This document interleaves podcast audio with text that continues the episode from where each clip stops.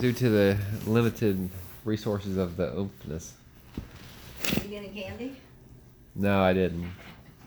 I'm gonna save that. Did you give Steph her gummies? Yes, I did. Does she really like them? Yes, she does.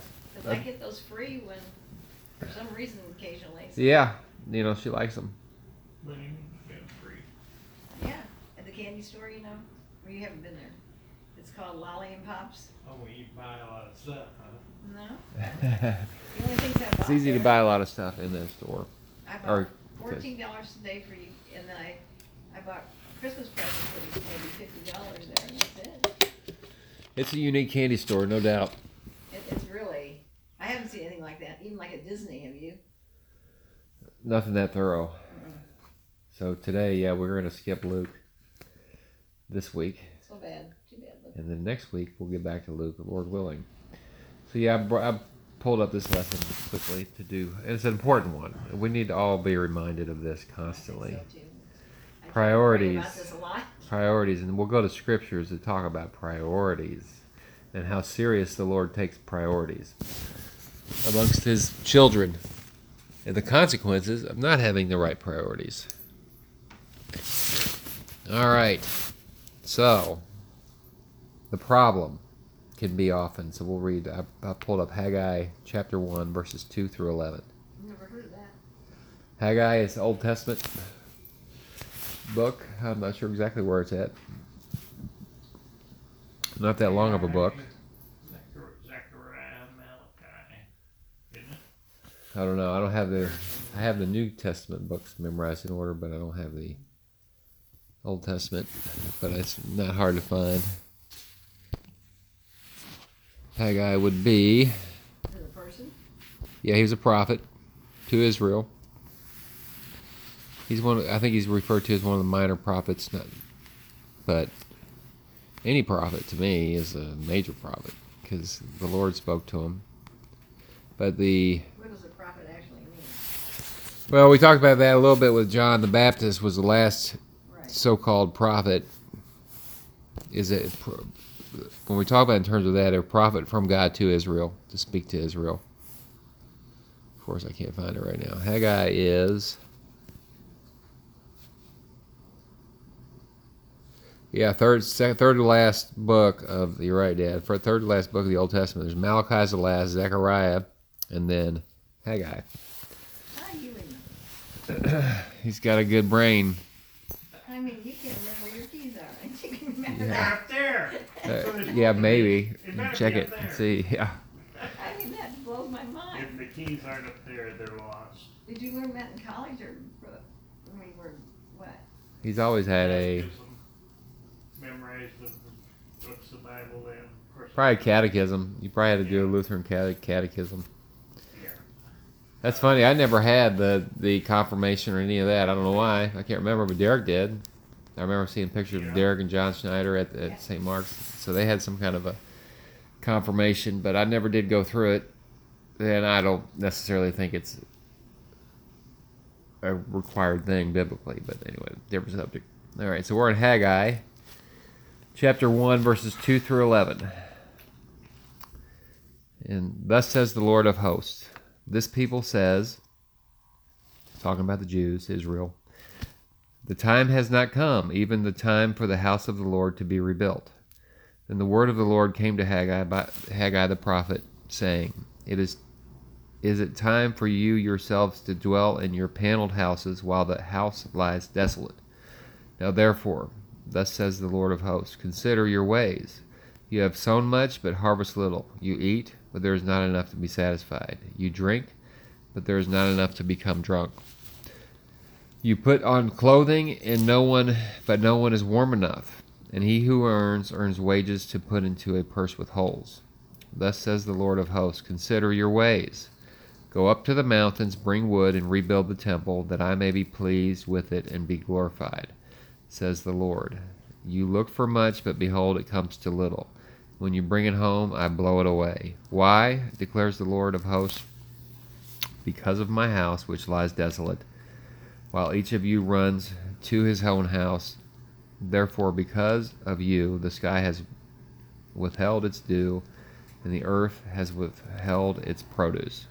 I called for a drought on the land, on the mountains, on the grain, on the new wine, on the oil, on what the ground produces, on men, on cattle, and all the labor of your hands. So that's pretty straightforward.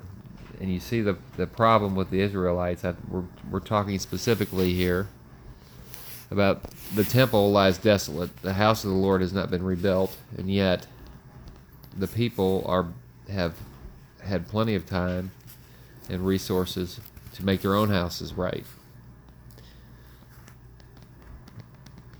You see that in verse 3 where it says, Is it time for yourselves to dwell in your paneled houses? So they've had time to put up paneling in their houses. But his house, the temple, lied, lied laid desolate. And so you can see the priority here was on their own personal lives and not on the life, not on the glory of the Lord. Let's check something out here. I'm trying to figure out the exact timeline of what we're dealing with here.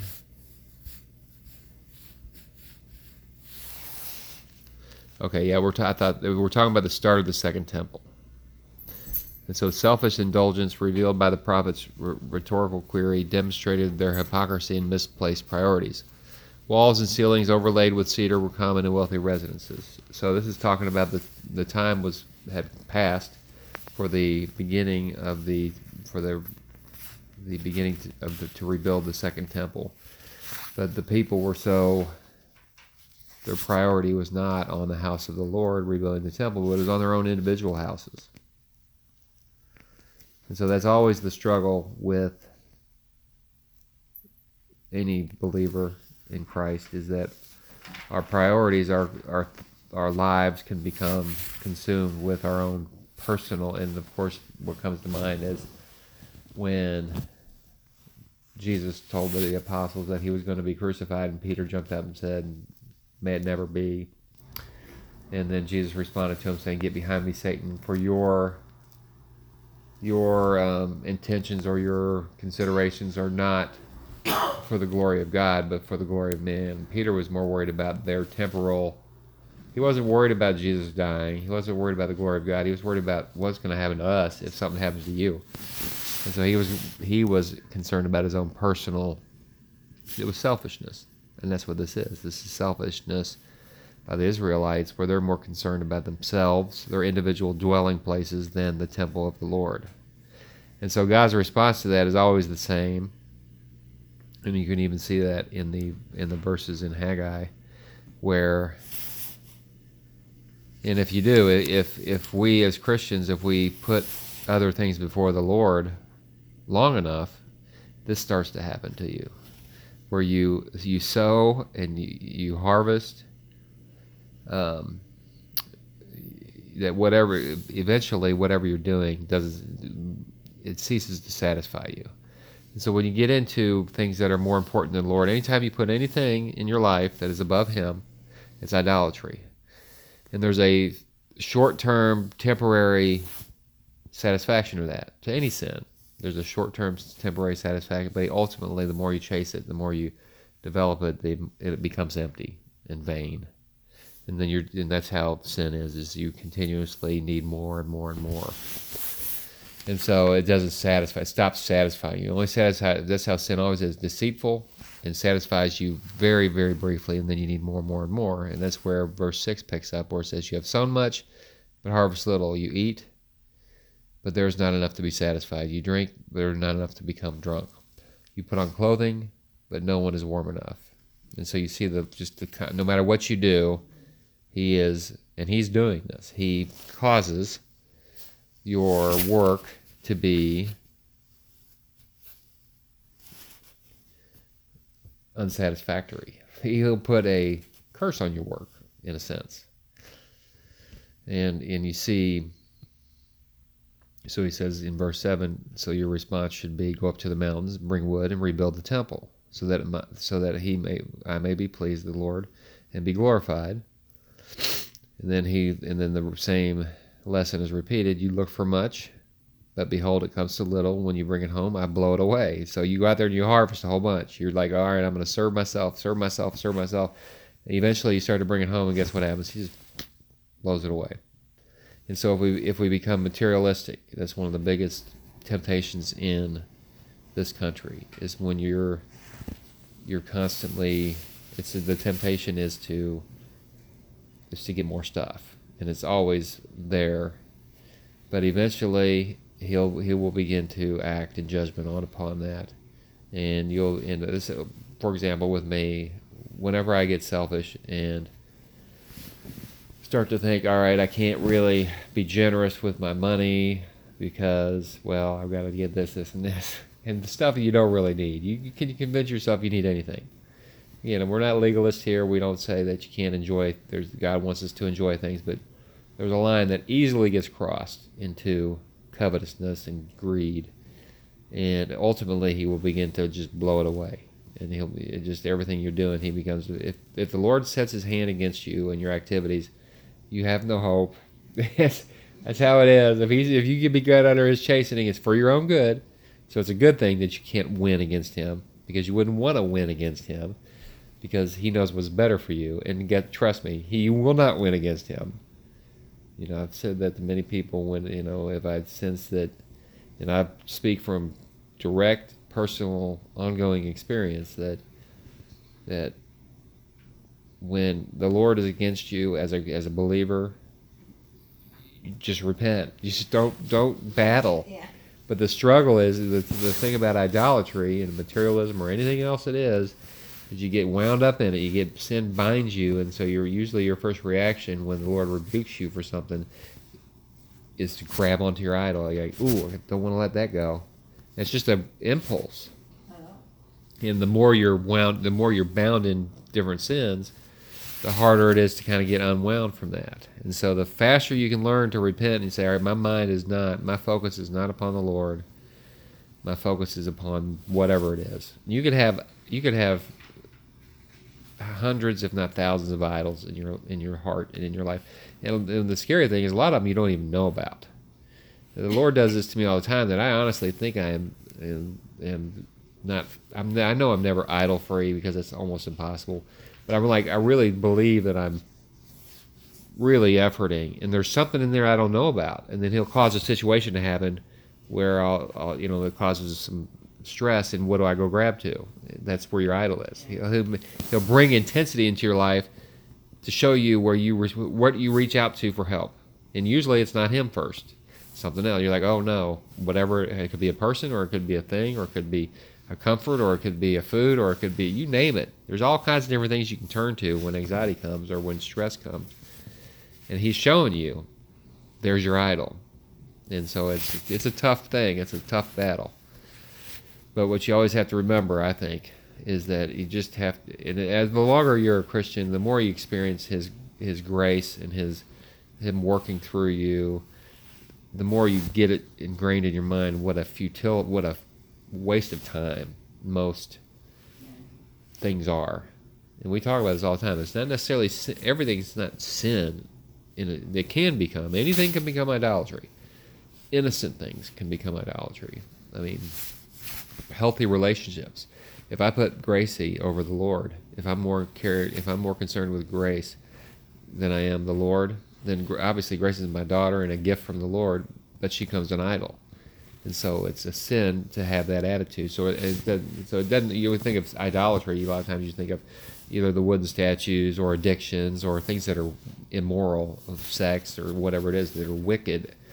Anything, even innocent and good, that is righteous to be it's righteous for it's calling for me to be a godly parent but if i put her over the lord it becomes idolatry or if i put pastor or anybody you know that's one of the temptations in church is for people to become more enamored with the pastor or the leadership of the church than the lord and that's wickedness and the lord will How come you say here, consider asterisks, asterisks your ways? huh How come you say in here, consider asterisks, asterisks your ways? i don't know that, that i you know i pull that down off of a biblical thing it's a biblical website, and that's how it pulls down. Because in this way, I don't have to retype it.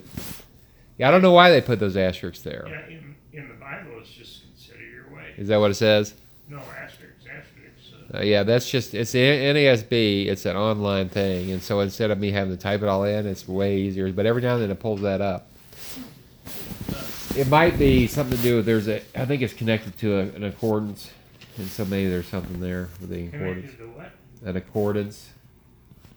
It's a website that I. It took me a long time to find one that I could just highlight, copy, and paste onto my things instead of. I used to all those first lessons. I literally would take this and type it all out Oh, which was good, probably good for me because it kept it in my mind. But this goes a lot faster.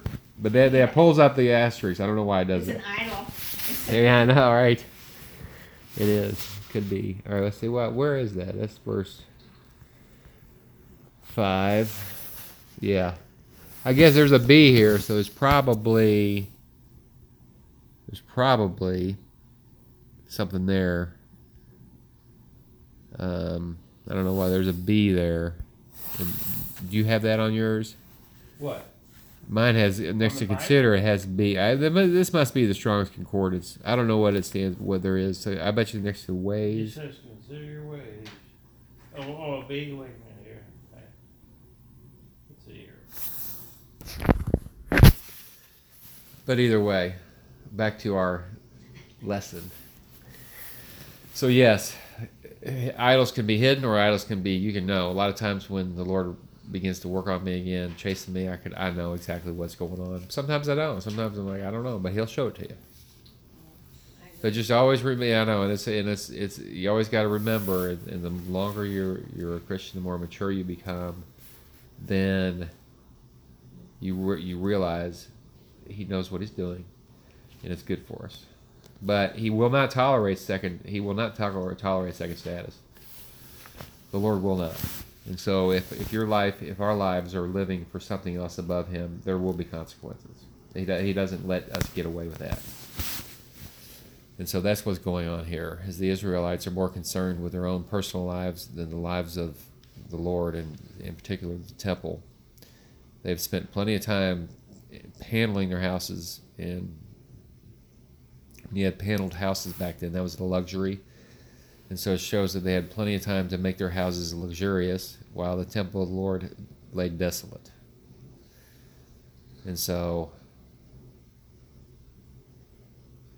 And so, but, but the consequences you see there clearly. When, when that happens long enough, he'll begin to affect your life in a way that's negative so that your idols become worthless. And we'll get to that here in a minute. And so, and you see there, it's not just these things are happening out of randomness, but you see in verse 9 or verse 9 and on, it says, Because of my house which lies desolate, while each of you runs to his own house. Again, the same message there. Therefore, because of you, the sky has been withheld its dew. He's doing this, and the earth has withheld its produce. Verse 11 I called for a drought on the land. So the Lord is doing this. He's doing the chastening work here. And that's the way it always works. And, even, and the labor of your hands. You know, there's so many times when I get wrapped up in in uh, whatever. And, and again, mo- a lot of times now, since I've been through the horrific backslide the horrific chastening, I don't want to go through that again. I'm always aware of that, and so I never slip into that kind of gross sin anymore. I don't. I, Lord willing, it never will. But and so a lot of times it's just I'm trying to do spiritual things, but I'm trying to do it without Him. You know, I'm trying to do good things, but then my excuse is, I, you know, I know my mind's not on you. I know my heart's not I'm not praying to you again. I, always say this: if you're not praying, there's your there's your red flag. If you're not praying, that means you're doing it on your own, whatever you're doing. And there's one of two reasons: either you're you got idolatry that you know of, and that's going to cause you not to pray. That you're, and that means you're just your priorities are off, or you're actually trying to serve the Lord, but you're doing it by your own power. You're like, okay, Lord, I know I'm doing I'm doing you a favor here, so I'll just you know you, but you're not praying, and so it shows your lack of dependence. So those are so the red flag of your priority being off to me is always prayer. And then if I go a couple days where I'm just like just mouthing a couple prayers, but then my heart is just not even not even interested, I it's really I try and say, okay, there's where's the issue at here? Where's the issue at? So he will do that, and then so then uh, the God's response there in Psalm 39, you already saw God's response in Haggai chapter 1, verses 2 through 11. But in Psalm 39 11, his response is the next three sections I have here I pulled up. Psalm 39 11, with reproofs you chasten a man for iniquity. You consume as a moth what is precious to him. Surely every man is a mere breath. So, especially that middle part where it says, I always find that as a very clear passage to understand that if something, if this is to a believer, if you have, if you put something in front of him, watch what he does to it. What is precious to you, he will he will destroy it. God does not, he does not compete with himself. And so, if you have something, now I'm not saying that if, like I said, if Gracie becomes, he's not going to destroy or anything like that, but he will destroy. He'll he'll make sure that relationship is damaged enough to where I realize I go with the Lord first, and then raising Gracie instead of trying to raise Gracie without without the Lord or whatever it is. If, does it mean, surely every man is a mere breath? as, as, You're gone, something like that. you just got to realize how short your life is, and it's a priority thing. And so a lot of times, whenever you talk about the, the grass will wither, the flowers will fade, and these things, where you, it talks about we are like we're like grass it withers with the sun. It's just it's the emphasis is on realize how brief your life is. And so that is a focus to realize. here. Yeah. Yeah, it is. We talk about. I could have even just not included that part because it probably moved on to a new point. But the point I was trying to make here is that first part with reproofs. That's chastening. He chastens them. He only chases his own. Talking about chastening, he doesn't chasten unbelievers.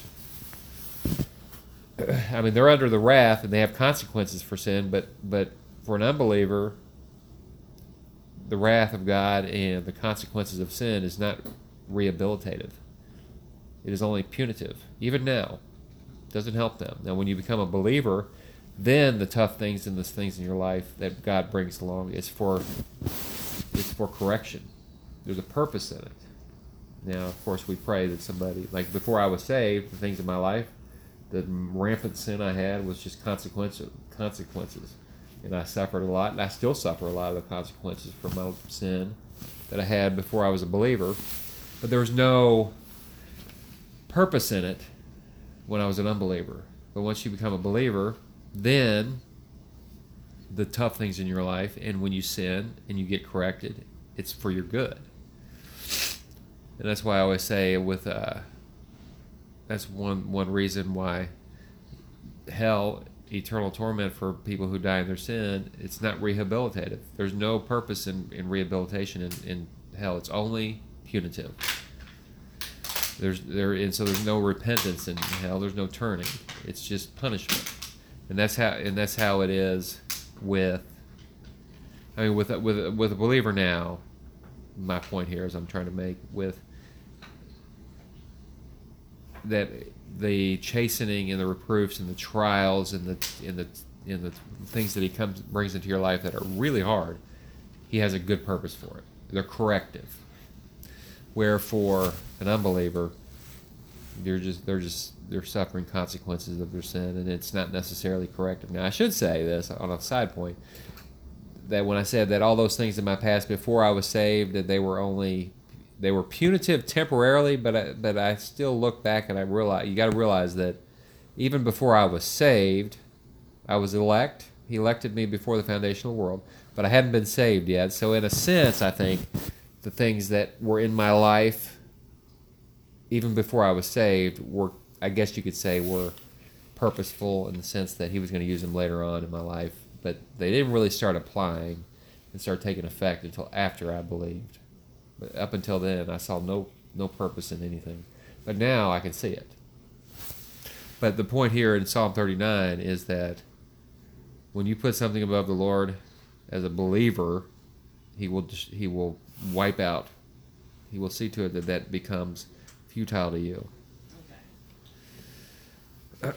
like if you prop somebody up in your mind too much, watch what the Lord will do. He'll he'll expose you to their warts. You know, and that's why I say don't ever prop me up in your mind too much because I know what'll happen. He'll he'll show you that I'm not what you think I am if you're elevating me in your mind or anybody. And it's easy to do. Like we always talk about with MacArthur, I do have such an admiration for him. But I always guard that, knowing that A, anything that he has accomplished is a mercy of the Lord, and he knows it. And B, that uh, you just have to not focus on you. You f- make sure you're focusing on the Lord that MacArthur is teaching, and not on MacArthur teaching. That's and that can be tricky sometimes. It's just easy to get enthralled with a man who is very good at teaching the Bible, and you've got to guard. That's just another way that you can prop up. At least maybe that's a struggle I have that I have to constantly make sure that when I'm listening to a sermon, I'm not listening to see how good the preacher is. I'm listening for the that's Lord. natural. It, no, I know it's a struggle, and you do, and you come I away thinking, bad if you don't carry it too far. right. But you always want to realize that it's not him. Right. It's a gift from the Lord. The Lord has used him. The Lord has given him everything. He saved MacArthur sometime. I think he was saved young. So if he never would have got saved, he never would have been behind the pulpit. He would have been a God hater his whole life, and he knows it.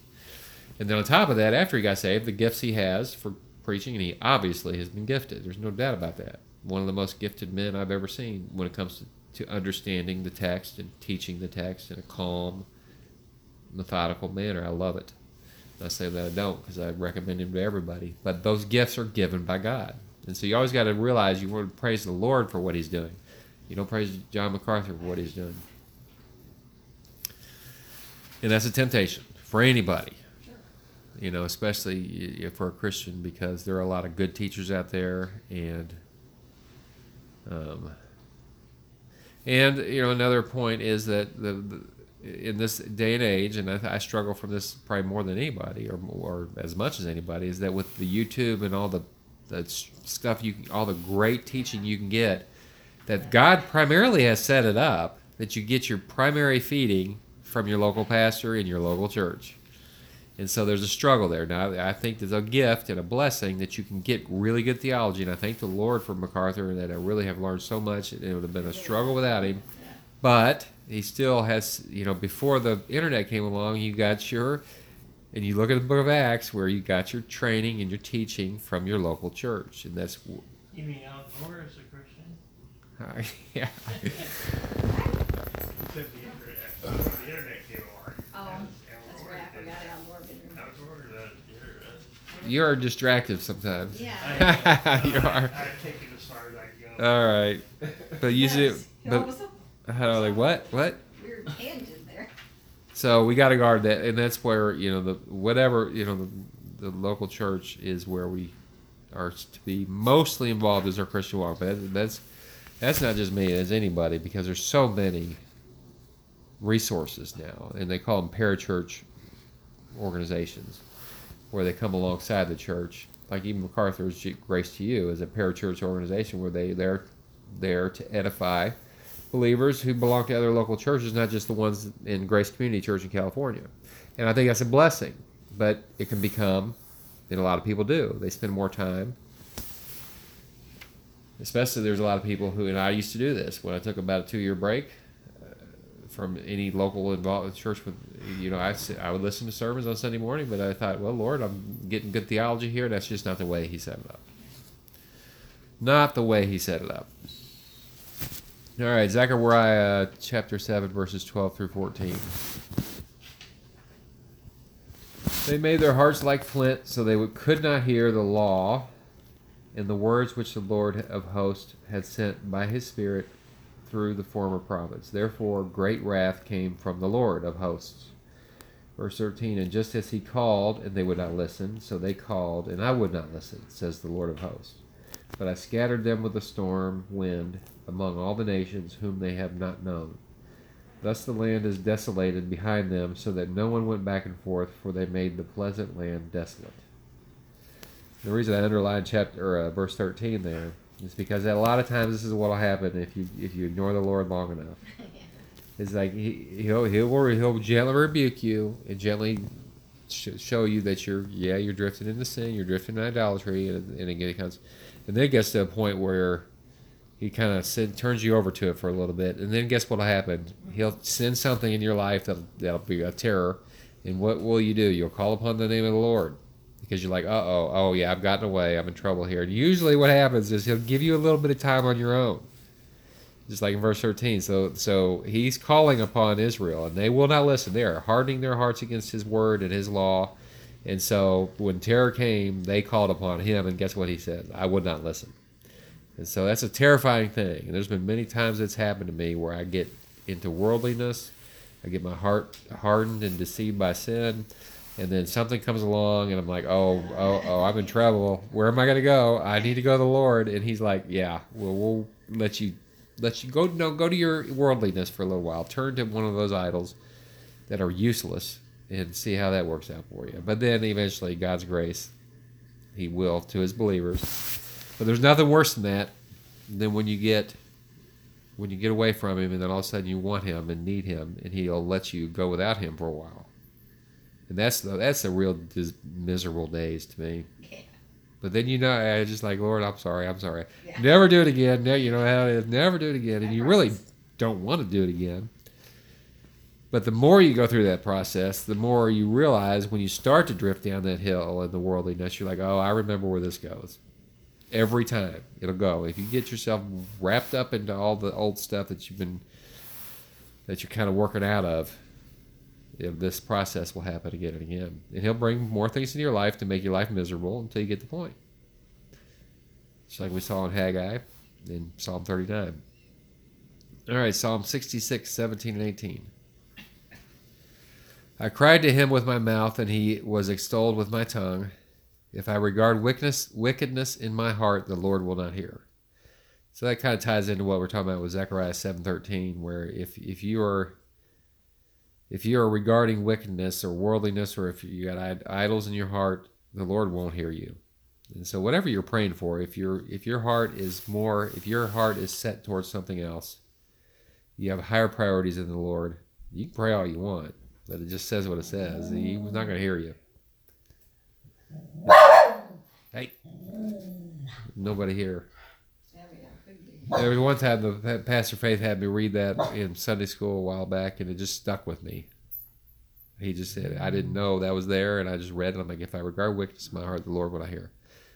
So if you're if you're loving sin, you're, you're, you're wasting your time praying. Let's pray, Abigail.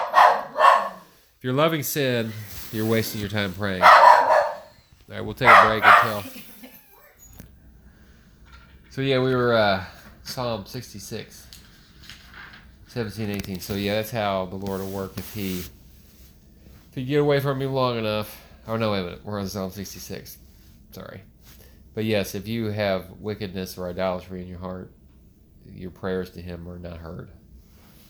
You might as well repent first and then pray. All right, but yeah, I was saying that the Pastor Faith had me read that in Sunday school one time, and that really did stick with me. That if you if your heart's not set towards Him, He uh, you don't count on your prayers being answered. But if your heart is set towards Him, it really is amazing. Because first off, if you if you really are walking with Him by the Spirit, and you're obedient to Him, and your mind's on Him, you know, as pretty much continuously, you're thanking Him continuously, rejoicing Him continuously, and you're really eagerly seeking Him, then you're you're what you want or be lined up with what He wants. And then if you're if what you want is lined up with what He wants, then you'll get what you want every time. Because he loves to bring i heard somebody say this the other day he you know he loves to bring glory to himself in answering the prayers of his children and saving people. If you guys you know we all have people we want saved. If you're genuinely praying and obeying and when not only when you pray you want you get to the point where you pray and you want to believe that you're you know you prayer it's called praying with faith is that you know the Bible does say that you believe what you have. You want to pray in a sense in such a way that you're confident that the Lord's going to answer it. Now it's not a formula saying name it and claim it and all that garbage that people preach, but it is a there's a clear command to to pray with an expectation that the Lord will answer it. But it has to be the right motive. It has to be according to His will. But if you're but if you're living in blatant sin or idolatry, then your your what you want won't be lined up with what he wants anyway. And if you are asking for something, he's going to wait until you he cleans you up before He answers you.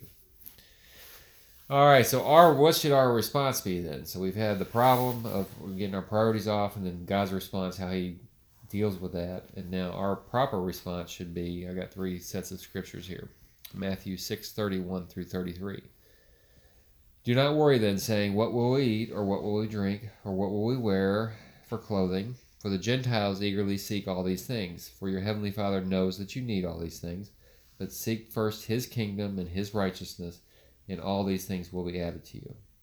And so our priority should not be about what are we going to eat, what are we going to drink. And those are just two examples of a million things that you can get your mind set upon worrying about. Where you first, your priority first needs to be the Lord and His kingdom. And then guess what? He'll provide all those things that you need anyway. It'll be with a lot less effort. When you're, I've learned this from so many experiences. When you're genuinely seeking the Lord, your mind set upon the Lord, your trust is in the Lord, you're you're living with a daily presence of Him in your mind. All those things are just done. He just gets them done. But if you're if you're more concerned with that, like oh man, I got tax work to do. Oh man, Lord, I'd love to spend time praying, you know, and everything else, but I got so much to do. Watch how hard it is. Mm-hmm. You know, it's just he, that's how that works. That you just have to realize. You know, there's uh, always remember who the God is that you're dealing with here. Is he all? He he's just beyond. He has all the power over all creation. He knows everything. He owns everything. He can do whatever he wants. He can provide for you in any way he wants to. And so to worry really is kind of an absurdity if you're a child of his. It's, and it's a sin because you're, you're showing that you don't trust in his provision. So that's the that's the proper response is to seek His kingdom first and don't worry too much about the other things. And that's why you know this could even include dieting and things. And I you know I struggle with this, and we all struggle with that. Where you know talk about well should we you know eat so many vitamins and all this. Yeah, it's okay to be reasonable about it, but it just says what it says. Don't worry too much about what you eat. You just eat, and you know, and but seek first the kingdom of God. He's the one who sustains your body anyway. Again, I'm not saying your, gluttony is a sin and everything else you can just disregard because gluttony is idolatry. So you're going the other way, but but you don't want to worry overly too much about it. All right, Joel 2 12 through 13. This is the Old Testament. Yet even now, declares the Lord, return to me with all your heart, and with fasting, weeping, and mourning, and rend your heart and not your garments.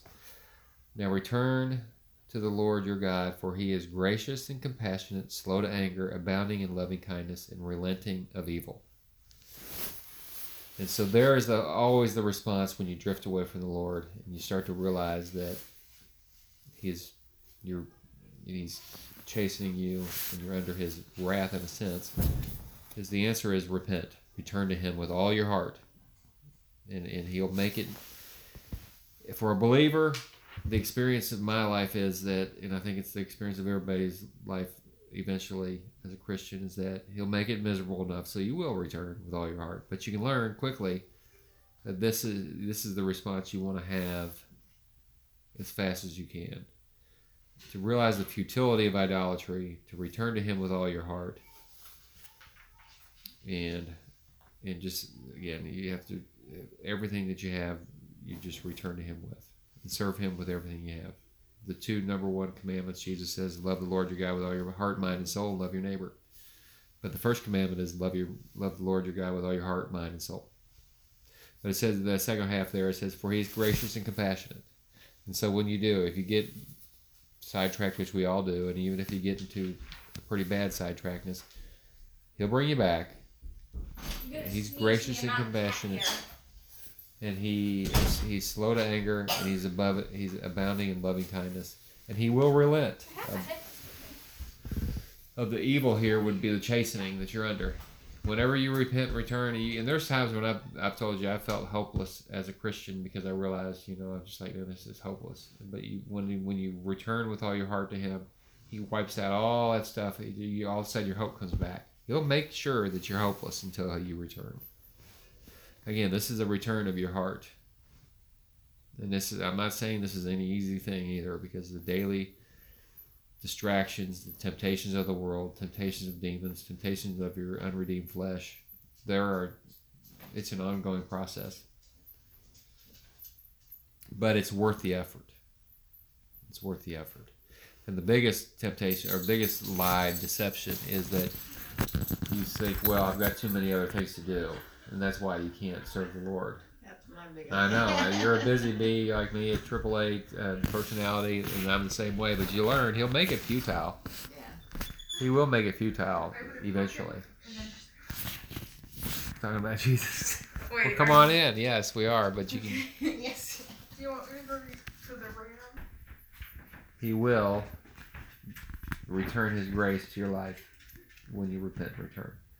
And it's interesting how uh, I was doing a little bit of studying on. She's doing a project on Zephaniah in in her uh, school, and I was just reading through that because she's asking for a little bit of help. And and there's there's such a correlation with how God deals with Israel as a nation in the Old Testament, how He deals with the individual believer.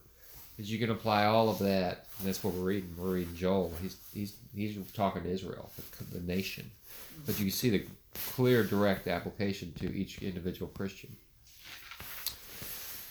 And so, but he will do that as well. He will do all the things we're talking about individually, as we've talked about many times. He's going to deal with Israel as a nation again, and they will eventually repent and return to Him with all their heart, every last one of them, at the end of the tribulation, and He will re- He will show His loving kindness, gracious salvation to the entire nation of Israel when He individually yet simultaneously regenerates all of them at the same time at the end of the tribulation period. There's always a good correlation to know that.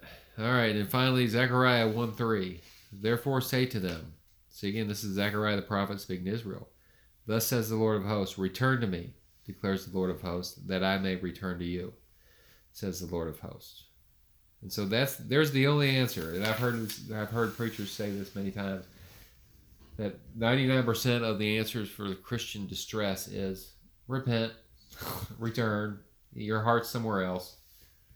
And now it doesn't mean that if you're walking with Him that you're not going to have trials because you will. He promises that. But you will have the joy in the midst of the trials. You'll have the peace in the midst of the trials. You won't have that distress of the heart.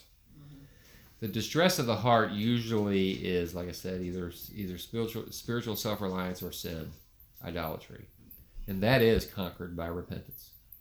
And you could be in the in the externally have all kinds of nightmares going on around you and unbelievable. Uh, you know, feel like your schedule's overloaded. But if you genuinely are, your heart is set towards the Lord, you'd be amazed how peaceful He makes it because you realize that He'll take care of these things and, it's, it's futile to think that you can take care of without him.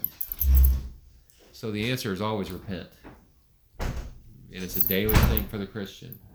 But as a habit, I want you all to get more and more and more and more, just to kind of ask yourself through the day, all right, where is my heart? I got a big sticker on my folder and my grass kid things that are, where's my heart. There's sometimes I look at it and I don't want to look at it Yeah. because I know I'm like, oh, it's not there, it's not right. and there's other times I'm like, oh yeah, I'm glad I looked at it because I was kind of getting a little drifty. And then there's other times I'm like, yes, my heart is right. That's a good thing. Good thing. Remind that. So there, I know if I'm looking at a sticker, I'm going, oh, I'm going, I know I got a problem, Yeah. and the problem's going to be dealt with one way or the other. I know that. I usually put that radio station on and blare it out, and that always does it for me. Yeah. 105.9. And that is good. That is good for us all to have. Is that like if I get in the car from work or whatever, and I turn it on, it reminds me. Yeah. instead Yeah. I mean, I do like talk radio, but I keep that on when I. Yeah, it is better to do that than than even I, a lot of the a lot of the worldly a lot of the talk radio is. You know, I'm not saying there's anything wrong with politics and all that other stuff, but that's Right. yeah. You if you want hopelessness, then go there. Yeah, I was gonna say if you want craziness, that's where you go. It really is, and that's why I just thank the Lord that that our hope is not in politics. It should not be, and a lot of Christians get wrapped up in politics as if the solution to any problem is Republicans, Democrats, or whatever. Now, I'm not saying it's not a you know important thing, but the, the only thing that can make any really difference in anybody's life is the gospel. The only weapon the church has to make any real impact on the heart is the gospel. That is, to unbelievers that that you're at, you're at enmity with God. Any unbeliever is born. Everybody's born in sin. We love the sin we're born in, and then we are in rebellion against the Lord, and there's going to be eternal consequences for that. And so the, the issue of salvation is the forgiveness of sins. If you die without having your sins forgiven, you'll wish for all of eternity that you did. Mm-hmm.